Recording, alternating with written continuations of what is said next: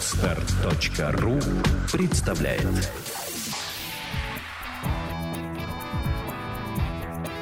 Александра и Андрей Капецки в лучшем психологическом подкасте «Психология, мифы и реальность». Добрый день, дорогие друзья. Добрый день. Сегодня жизненная тема, философская, можно сказать, для многих. Не все знают, как находить выход из безвыходных ситуаций.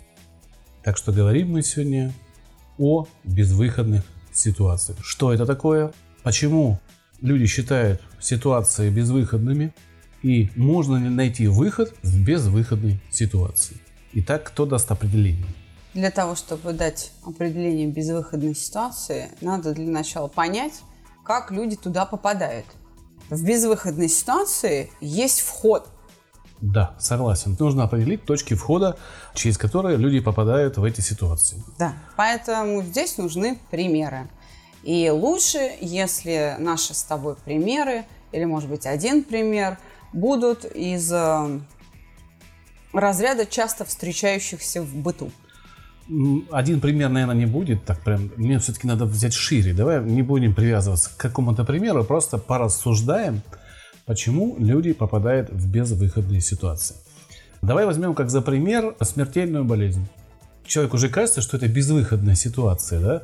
Хотя на самом деле диагноз поставлен смертельная болезнь, но никто не знает, вылечится человек или не вылечится. То есть эта ситуация не совсем безвыходная. Поставлен диагноз, о смертельной болезни.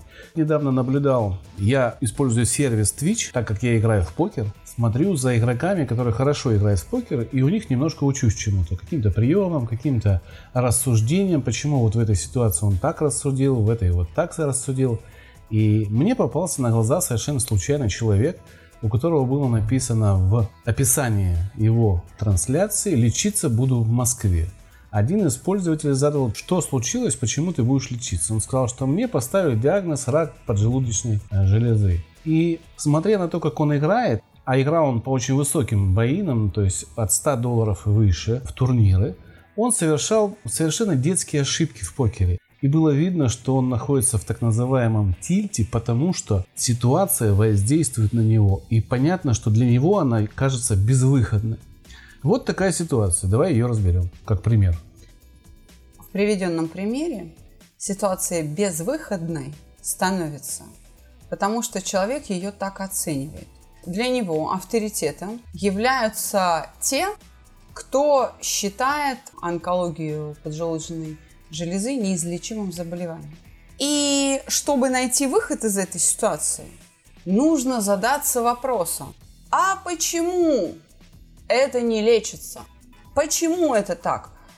Из чего сделан вывод о неизлечимости? Вот когда люди начинают туда лезть и копаться в этой информации, они, как правило, попадают к альтернативщикам, либо к психиатрам, либо там, я не знаю, к шаманам и священникам. И если человек довольно далеко, глубоко и активно идет в этом направлении, то он находит выход и создает лекарства – либо путем смены образа жизни выздоравливает. И примеров тому предостаточно. Просто тот, кто решил выйти из безвыходной ситуации путем суицида, сделал вот именно такой выбор. Он отверг другие варианты. У нас был подкаст по, по этому поводу, да, по-моему, выбор. А, по проблема выбора. Ну, он несколько по касательный, да, прошел да. к этой теме. То есть безвыходная ситуация – это то, как мы ее оцениваем. Пример со здоровьем – это очень хороший пример, но недостаточный. Давай я другой приведу пример. Человек приехал в другой город, никого не знает, у него украли документы, украли деньги, и он остался один на улице и превратился в бомжа, считая, что это вот безвыходная ситуация. Примеров тому тоже море. Процентов 20 бомжей на вокзалах – это люди, которых обокрали по пьяной лавочке и которые, не имея возможности и силы воли решать какие-то проблемы, застревают в этом мире и не могут э, выбраться из этого вот всего ада, в котором они находятся. Пока им не помогут люди. Дай Бог, чтобы люди им помогали. Есть люди, кто этим занимается, и слава Богу, отлично. Эта безвыходная ситуация тоже создана, в принципе, человеком самим. Здесь очень важный момент прозвучал, что кого обокрали по пьяной лавочке. И того, кто безволен принимать решения. По-настоящему безвыходный, то есть ситуации очень трудной жизненной, можно назвать, если вы потеряли память в силу, скажем, травмы какой-то. И что-то с вами, такой несчастный случай произошел, когда, не знаю, автокатастрофа, вы не помните себя, а ваши документы сгорели с машиной вместе. Вы очнулись в больнице, и вот это да. Но это уже говорит не о попадании вас в безвыходную ситуацию, а о том, что вы вышли из предыдущей вот таким вот образом. Выход здесь каким может быть? Эм, Начинать жизнь с чистого листа. Это когда человек память по- потерял. Совершенно верно. Равно, как и если бы вас по пьяной лавочке обокрали на вокзале или в аэропорту. Мы приходим к тому, что безвыходные ситуации определяет для себя человек сам. Совершенно верно. Не ситуация сама является безвыходной. Из нее наверняка есть много выходов, а человек просто либо под воздействием эмоций, либо под воздействием а, психотропных веществ постоянного принятия, там, вино, водка, не знаю, наркотики, либо под воздействием авторитетов товарищей, Либо под воздействием собственной глупости, не видит... что тоже Да, да. является основанием попадания в безвыходную ситуацию. Точка входа в это положение, тяжелое жизненное положение, всегда есть. И она не бывает беспричинной. Мы часто сами помещаем себя в эти безвыходные ситуации. Согласен, согласен. Большей частью добровольно в них встаем. И здесь все-таки глупость, наверное, лидирует. Поэтому очень важно понимать, что чтобы... Очень важно понимать следующее. Для того, чтобы не попасть в безвыходную ситуацию, нельзя думать о себе настолько беспомощно, нельзя возлагать а, ответственность за свою жизнь и управление ею на кого-то другого. На врача, на добрых людей с улицы, на судьбу, там, на удачу, на Господа Бога. Как говорят, на Бога надейся, да сам не плашай. Ты должен все-таки держать управление своей жизнью в своих руках. Тогда ты не попадешь в подобные обстоятельства. Тогда для тебя безвыходная ситуация будет всего лишь одной из ситуаций, которую ты разрешил. Совершенно верно. Это накопленный опыт. Есть мудрость народная, которая гласит, что безвыходных ситуаций не бывают, бывают трудные решения. Поэтому можно сказать, что если продолжать эту мысль, а я с этой мыслью согласна, по крайней мере, эта идея народная укладывается в наш с тобой предыдущий разговор, если следовать за ней, то получается, что безвыходная ситуация – это та ситуация, в которой человек не может принять решение. Хорошо, тогда я тебе предложу три варианта народных решений безвыходных ситуаций. Первый вариант, самый распространенный, это идти на э, проблему, искать решение, решать и выходить из нее. Я бы не сказала, что это самый Да? распространенный. Хорошо, один Это из- не самый распространенный, но это а, самый очевидный. Самый наверное. очевидный, да. Хорошо, соглашусь с этим. Не будем сейчас в процентах считать, какой из них. И вот три варианта. Второй вариант – начать истерить. И А вот это самый распространенный вариант, и Андрей. сказать, что жизнь говно, я в ней никто, дальше не стоит вообще связываться, это конец, в общем, все. И сдаться, да, на, на милость алкоголю, не знаю, чем еще, да. Третий вариант, не самый распространенный, на который я испытывал сам на себе, называется диванный метод. Когда наступает проблема, ты ложишься на неделю в лёжку и ничего не делаешь. Вот спокойно, как будто проблемы нету. И, как показала моя личная практика в молодости, очень часто, через неделю или через три дня, когда я выходил с сонными глазами на свет Божий, да, появлялось решение этой задачи, которая приходила извне. Не прилагая никаких усилий, задача разрешалась. А почему? Потому что то, что я предполагал смертельно и вообще ужасно для меня, для других людей, которые эту, может быть, ситуацию создавали, не так явно нужно. И видя, что человек уходит в какую-то защитную реакцию, они начинали Предлагать предлагать выход. выход, да, сами. Есть подход такой, да, идти на ситуацию, взаимодействовать с ней. Есть подход просто истерить, просто переживать по этому Уходить поводу. от ситуации. А это уже следует, это уже четвертый подход. Третий подход, который ты назвал диванным методом, это выжидательный. Спокойно. Потому что, почему я называю его выжидательным? Потому что действительно ситуация не есть что-то статичное, неподвижное. Ситуация – нечто меняющееся, и с течением времени и под воздействием поведения окружающих людей, которые являются участниками этой ситуации или не являются участниками, ситуация начинает меняться. Почему? Потому что действительно ты прав. С течением времени в ситуацию может кто-то новый войти и кто-то ключевой из нее выйти. Также э, проистеря, кинув ключи и сказав, а, нафиг мне все это надо, и он выходит из ситуации, и для вас она разрешается. Потому что кто-то оказался слабее даже вас, словаков. Четвертая ситуация, как оказалось, это все-таки уходить. Бегство. Бегство, да? Да. То есть не истерить, а молча исчезнуть. Например. Ну вот просто был человек и нету его. А куда? А не знаем, исчез. Поменял фамилию, сменил пол, уехал в другой город. Все, и там ситуация. Но он же не понимает, что эта ситуация опять в его жизни не возникнет. Его поведение нацелено на возникновение таких безвыходных ситуаций. Он не извлекает опыт, он их не решает, он их накапливает за спиной и уходит от них, накапливает и уходит. Это бегство представляет собой действительно распространенную реакцию на безвыходные ситуации. Это разводы. Это когда человек оставляет семью ни с чем, потому что на нем кредиты, по которым он не может отдать. Это действительно исчезновение, перемена места жительства. Ну, суицид как один из крайних уже вариантов. Это может быть радикальная смена, там, не знаю, религии, веры и понимания. Человек ушел от ситуации как? А принял ислам, и по исламу мне теперь нельзя. Вот что хотите со мной делайте, вероисповедание у меня такое. Ну или что-то экзотические разные бывают варианты. Алкоголь, конечно, наркотики, но человек, как ни странно, может уйти от ситуации заболевая. Люди иногда сознательно доводят свой организм до такого состояния, что уже на фоне тяжелого сердечного приступа он попадает в реанимацию, и все оставляют его в покое, включая кредиторов. Согласен.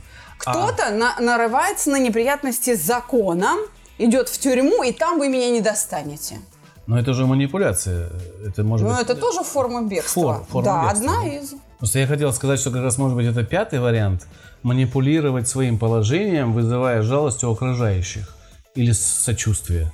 Такой способ решения проблем, когда ты не можешь решить, но рассчитываешь, что за тебя решат твои близкие, либо знакомые, потому что тебе плохо. И ты всем видом показываешь, что тебе плохо. Да, перекладывание ответственности. Да, это тоже вид. э, Да, да? наибольшее число такого рода отношений к безвыходной ситуации демонстрируют дети. Психология, мифы и реальность. Самый распространенный способ. Папа, там, бабушка. Ну вот, то есть это у детей. Поэтому если взрослый человек ведет себя таким образом, то он проявляет свою незрелость. Хорошо, давай тогда затронем людей, которые находятся втянутыми в эту ситуацию, но не являющиеся причиной или участником прямым. Это родные, близкие, жены, дети, родители. В наркомании называется, или там в зависимости, это называется созависимые. да? Вот созависимые с этой ситуацией. Как им себя вести? Потому что очень многие совершают одну простейшую ошибку. Начинают жалеть начинает жалеть, давать советы, как, чего, а человек за счет этого не решает ничего, а наоборот предъявляет претензии к миру, претензии к своим родным, что ах так, да вы мне вот советуете, вы, вы мне в прошлый раз советовали, ничего не вышло, вы во всем виноваты, идите все вот далеко и в направлении известном вам. Ситуация приобретает уже глобальный эффект, когда безвыходная ситуация возникает у родных благодаря той ситуации. За человека переживают, человеку хотят помочь, но выхода не видят. Что делать? Потому что любовь такова, принять жесткие меры не могут. Что делать? Все-таки принимать эти меры. Находить внутри себя ресурс и принимать эти решения. Мы уже говорили, что безвыходная ситуация – это мое отношение к ней. Здесь можно сказать, что родные создают для себя уже безвыходную ситуацию, потому что не способны принять верное решение, хотя они его, даже не так, неверное, а эффективное решение, хотя они его осознают.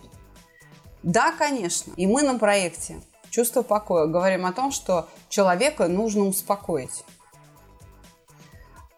И это правильная позиция. Однако, есть ситуации, в которых действовать нужно прямо противоположным образом. Надо наоборот перевести человека из одних параметров стресса в другие параметры, в непривычные для него. И тогда запустится заново ориентировочный процесс. То есть заново включится мышление, и человек увидит ситуацию по-другому. И это приведет к успокоению, потому что приведет к мобилизации. То есть, то есть у меня там кредит на 3 миллиона рублей, я с ним не справляюсь, на дядю я работать не хочу, поэтому я с тобой развожусь, потому что ты меня достала, тебе надо там хороший уровень жизни, а я тебе обеспечить не могу, все, пошли все в жопу. Значит, в этой ситуации бедной женщине нужно сделать так. Да сам ты отправляйся куда хочешь, да? Женщина должна перехватить инициативу и сказать, предатель. Не жалеть его, бедненький, вот несчастненький, ты не справился. Да, конечно, это так. Но в данном случае нужно сказать, ах, так, ты хочешь, чтобы я твои долги погашала? И, допустим, не жалеть, а лупить его, приговаривая, вот тебе засранец. Давай я подробнее немножко разберусь в этой ситуации, потому что для многих она очень близка. Ты предлагаешь сменить парадигму поведения – человек, который находился там 15-20 лет рядом с этим человеком, во всем его поддерживал, и вдруг он должен включить то поведение, которое ни разу в жизни да. не, не проявлял. Наехать на человека очень жестко и сказать, что ты мужик или ты тряпка. Например, если мы в этом контексте говорим, либо проявить равнодушие, которого никогда не было. Угу. Сказать, ну, ну справляйся. Ж, да, ну и ладно, угу. да. Поехал на работу. Ну, значит, помрем, например. Ну да. Ну что, ну значит, лишимся квартиры, будем. Ну, ну да, дети делать? помрут, я помру, ну ладно. Я ну, поехал да. на работу, все. Я поехала, да. все. Да. Буду готовиться к смерти. Да, есть нечего, ну значит, будем ну, голодать. То есть цинизм что включить, да? Это Здоровый будет, цинизм. это будет манипуляция, это будет актерство. Оно должно иметь своей целью ну, психотерапию. Наша задача симулировать изобразить угрозу другого свойства для того, чтобы у человека заново включилась ориентировочная активность.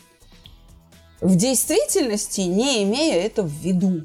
Угу. То есть вот эта симуляция, она будет иметь здоровые последствия, потому что глядя в глаза человеку, он будет видеть новые входящие параметры. Мало того, что у него вот это, так у него сейчас еще вот это, да?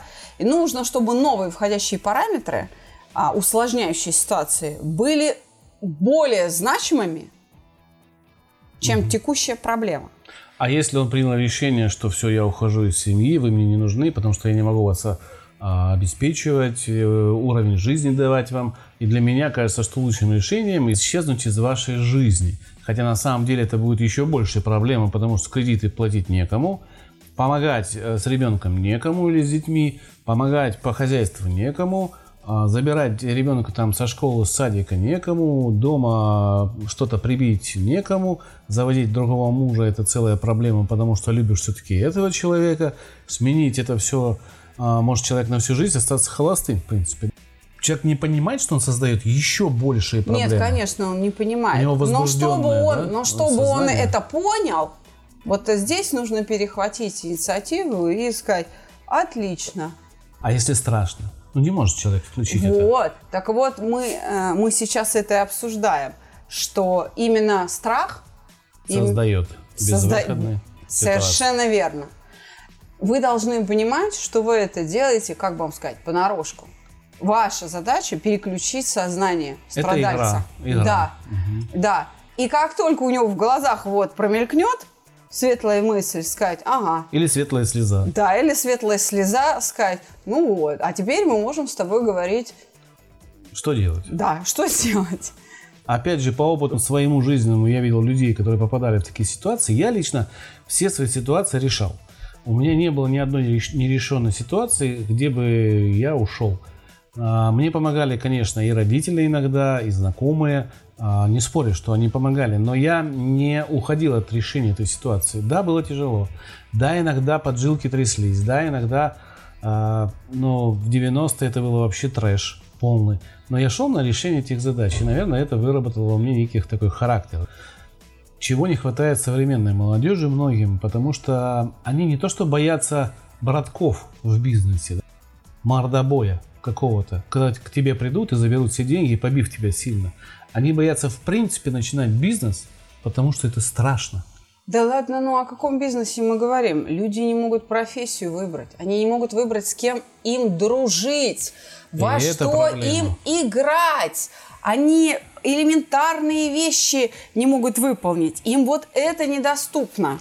Если в детском возрасте над неразрешимой проблемой ребенка, который к нам пришел, рыдая там или в ужасе, мы просто смеемся и тем самым показывая, что, боже мой, какая ерунда, то со взрослым человеком вот это насмехательство может не сработать. И здесь нужно понимать, что в безвыходную ситуацию попадают личности с определенными качествами. И поэтому влиять нужно вот на эти качества. Какие?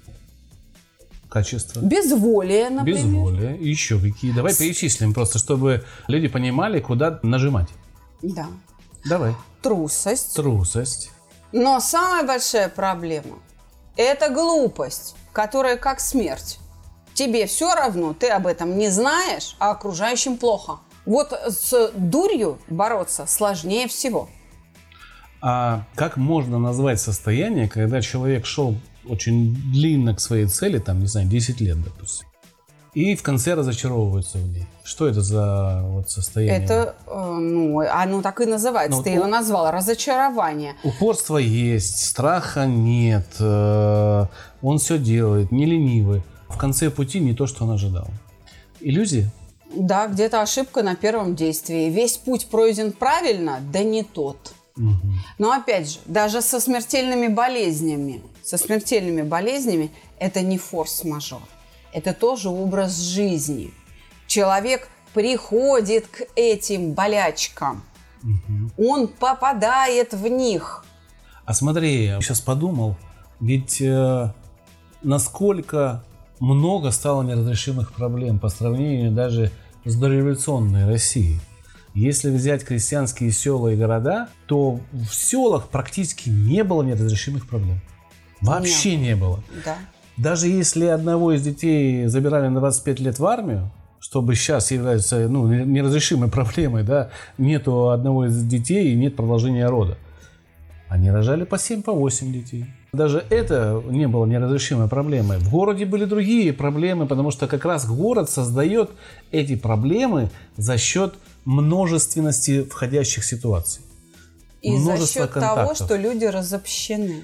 Одиночество, вот это... Коллективное одиночество в том числе приводит к тому, что люди завариваются в собственном соку, теряют связь, так скажем, со своим прошлым, теряют связь с реальностью и попадают в неразрешимые ситуации. Вот для чего нужна дружба. В том числе. Вот для чего нужно слушать взрослых.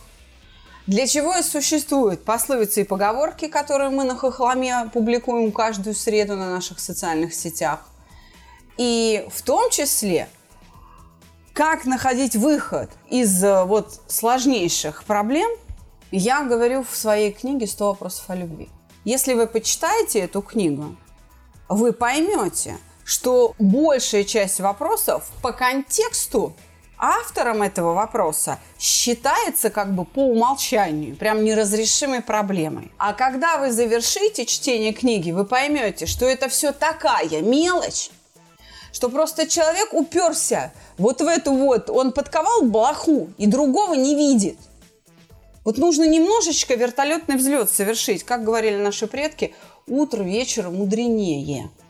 Нужно уметь действительно отложить решение проблемы и зайти с новой стороны. И если человек это не может сделать самостоятельно, то можно это стимулировать, вот провоцируя, понимая, что ему будет плохо, только по-другому, не для того, чтобы сделать ему больно, а для того, чтобы в тот момент, когда у него это понимание возникло, перехватить реакцию и сказать, ага, о, я вижу. Сейчас ты считаешь меня подлой дурой, да? Ну, ты почти угадал. Зато теперь мы можем разговаривать. Уметь и отсюда извлечь пользу, вынести урок и решить вопрос. Проблема в том, что вот эта настройка фокуса у человека, который находится в эмоциях, происходит очень трудно. Если тем более человек находится один в этой ситуации, у него нет друзей, у него нет родных, он один в каком-то городе, как этому человеку переключить? Наверняка нас слушают люди, у которых вот в данный момент находится в какой-то неразрешимой ситуации. Что бы им можно было посоветовать такого, чтобы переключить свое сознание?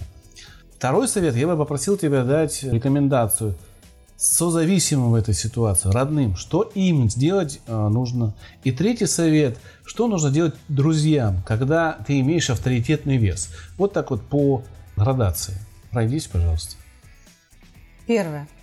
Я хочу вам сказать, что мы как раз именно неразрешимые ситуации и обсуждаем уже больше года, даже более полутора лет на нашем подкасте. Это ваши письма. Каждая из них, каждая из них – это безвыходная ситуация. А разве нет? Да, полностью согласен. И каждый раз мы показываем, что угол падения лучей может быть другим – и взор на это может быть другим. И безвыходность, она связана в том числе с привычностью мысли. С тем, что ты другой дорогой не ходил. Так вот, чтобы ответить на второй вопрос, как вот из этого выходить самому, лучше, конечно, в эти ситуации не попадать. Но ответ на вопрос «как» – это речь о движениях души, это речь не о том, делай раз, делай два, делай три, встать в 7 утра, в 7.30 почистить зубы. Не об этом речь. А речь о движениях души. Как вот эту душу привести в такое движение, которое бы облегчало мне жизнь и облегчало бы мне решения и действия. Об этом мы тоже много говорили, но это очень специфический навык. Если у вас способность управлять вот этими движениями души, это очень сложный внутренний процесс, отсутствует, потому что вы на это никогда не обращали внимания, то даже если я сейчас перед Капецким станцую цыганочку с выходом, ничего не произойдет. Вы все равно, прослушивая наш подкаст, не поймете, не, о меня, чем я на, говорю. У меня настроение поднимется. Почему? Но только лишь. Да. Третий вопрос. Что делать близким? Вспомнить, что жалость очень плохой советчик. И друзьям тоже, да? Друзьям, близким вспомнить, что жалость плохой советчик, даже вредный. Потому что мы уже говорили и будем говорить, что любовь не есть, не равна потаканию чужим порокам и слабостям. Любящее сердце, может быть, первым тебе в морду даст – когда ты не прав, чтобы уберечь от ошибки. Угу. Потому что ему не все равно. Как говорит народная мудрость, только друг или любящий человек может тебе сказать истинную правду.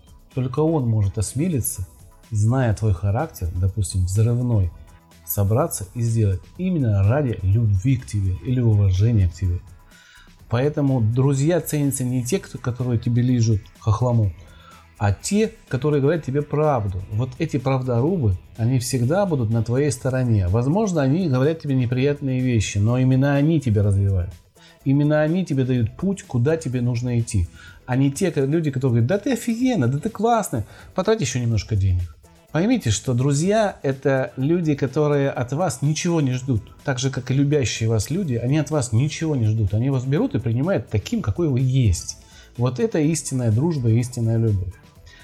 Мое понимание, то, что сказала Александра, когда вы находите ситуацию, как вам кажется, безвыходной, лично вам кажется, что она безвыходной, и подсказать нет возможности, и вы не умеете управлять движениями души, используйте метод диванный.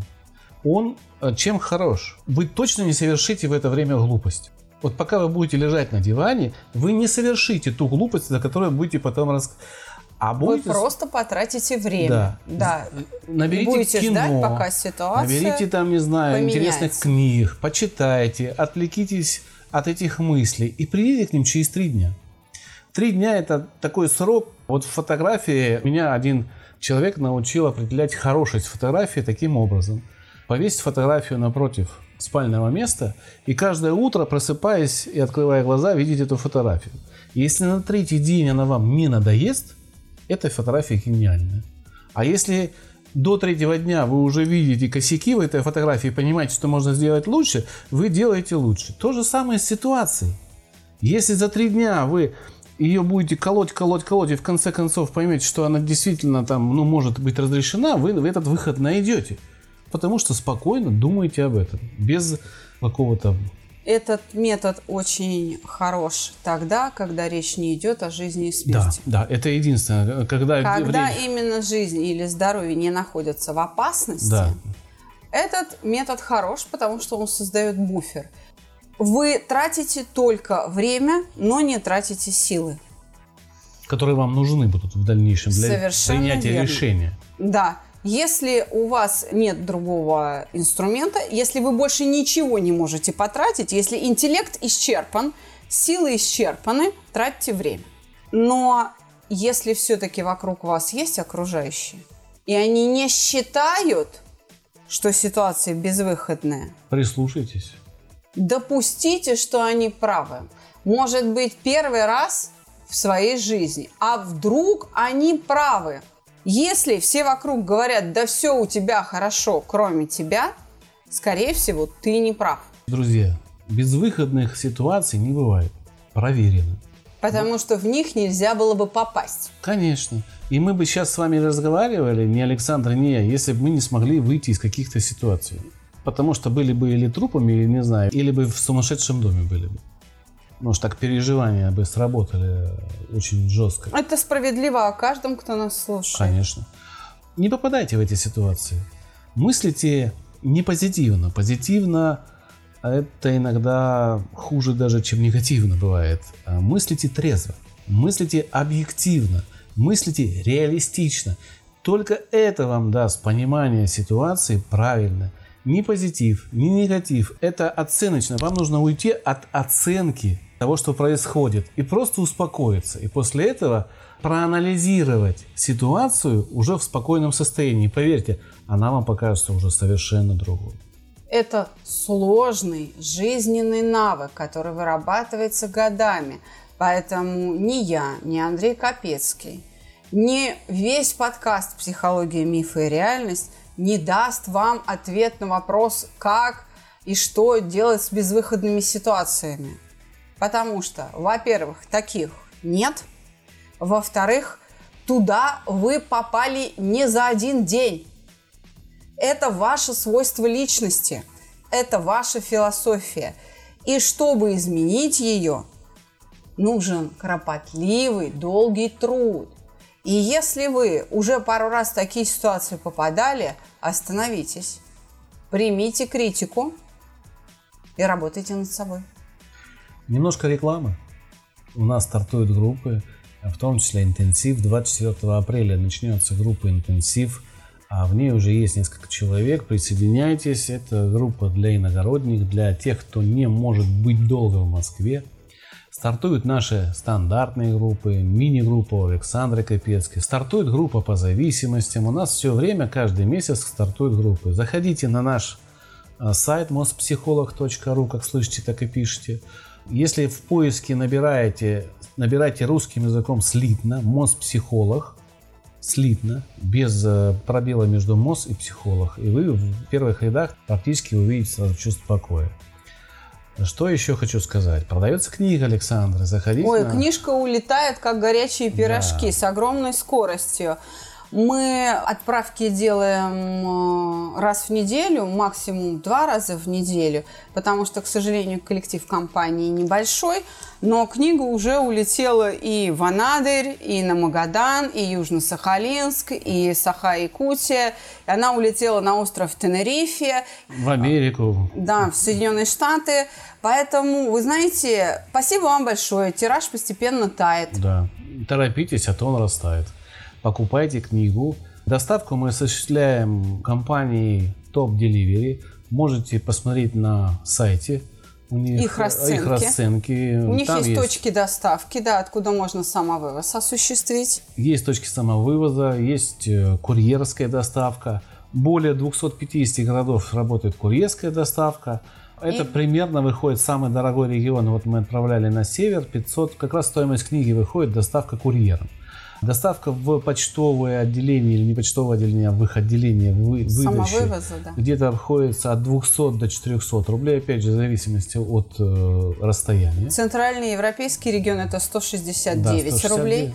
С упаковкой выходит 200-230, вот так примерно. Угу. Потому что еще упаковку, мы каждую книжечку упаковываем, специальную воздушную фольгу, вот эту, как она называется, пупырышки. С пупырышками, да, чтобы конверты. не мялись края для вас. А, да. Заказывайте книгу, приезжайте в офис, если вы в Москве, заказывайте доставку курьером, если вы в Москве. Книга очень интересная. Из 300 книг, которые мы на сегодняшний день реализовали, мы уже получаем огромное количество отзывов. Люди в восторге, люди говорят, почему так просто это все можно разрешить? Почему мы раньше не подумали о том, что вот именно таким образом можно подумать на эту тему? Иногда мы жестко, но она тем и хороша, эта книга, что она вам рассказывает правду. Не вот это вот, э, ибо если вы в детстве были дюймовочкой, то вы не можете стать не дюймовочкой в 30 лет. Самое главное, что эта книга покажет вам всем ваш же уровень мышления. Психология, мифы и реальность. Телефон проекта плюс 7 495 2013 511. И очень буду рада я, если вы будете присылать письма, которые уже начали поступать из разряда «Как не хватает правильных вопросов в этой книге?» Так присылайте их! Их будет 100 вопросов о любви 2. Да. И я очень хочу, чтобы эта книга улучшилась именно в качестве своих вопросов. Мы ее можем просто переиздать и назвать тысячу вопросов а не 100. Да. И она будет толстая. Да, в ней действительно не хватает правильных вопросов, но вы же их не задали. Давайте сделаем так. Вы ее прочтете, осмыслите, и когда у вас появятся уже правильные, глубокие вопросы о любви, вот тогда мы соберем их и будем обсуждать во второй книге. Я буду этому очень-очень рада. Всех благ вам, возвращаясь к теме нашего подкаста, хороших ситуаций, не безвыходных, а только хороших, в которых вы всегда будете видеть выход. Даже если остальные будут думать, что у вас безвыходная ситуация, а вы на зло им из нее выйдете. Гордо, с гордо поднятой головой. До новых встреч. До свидания.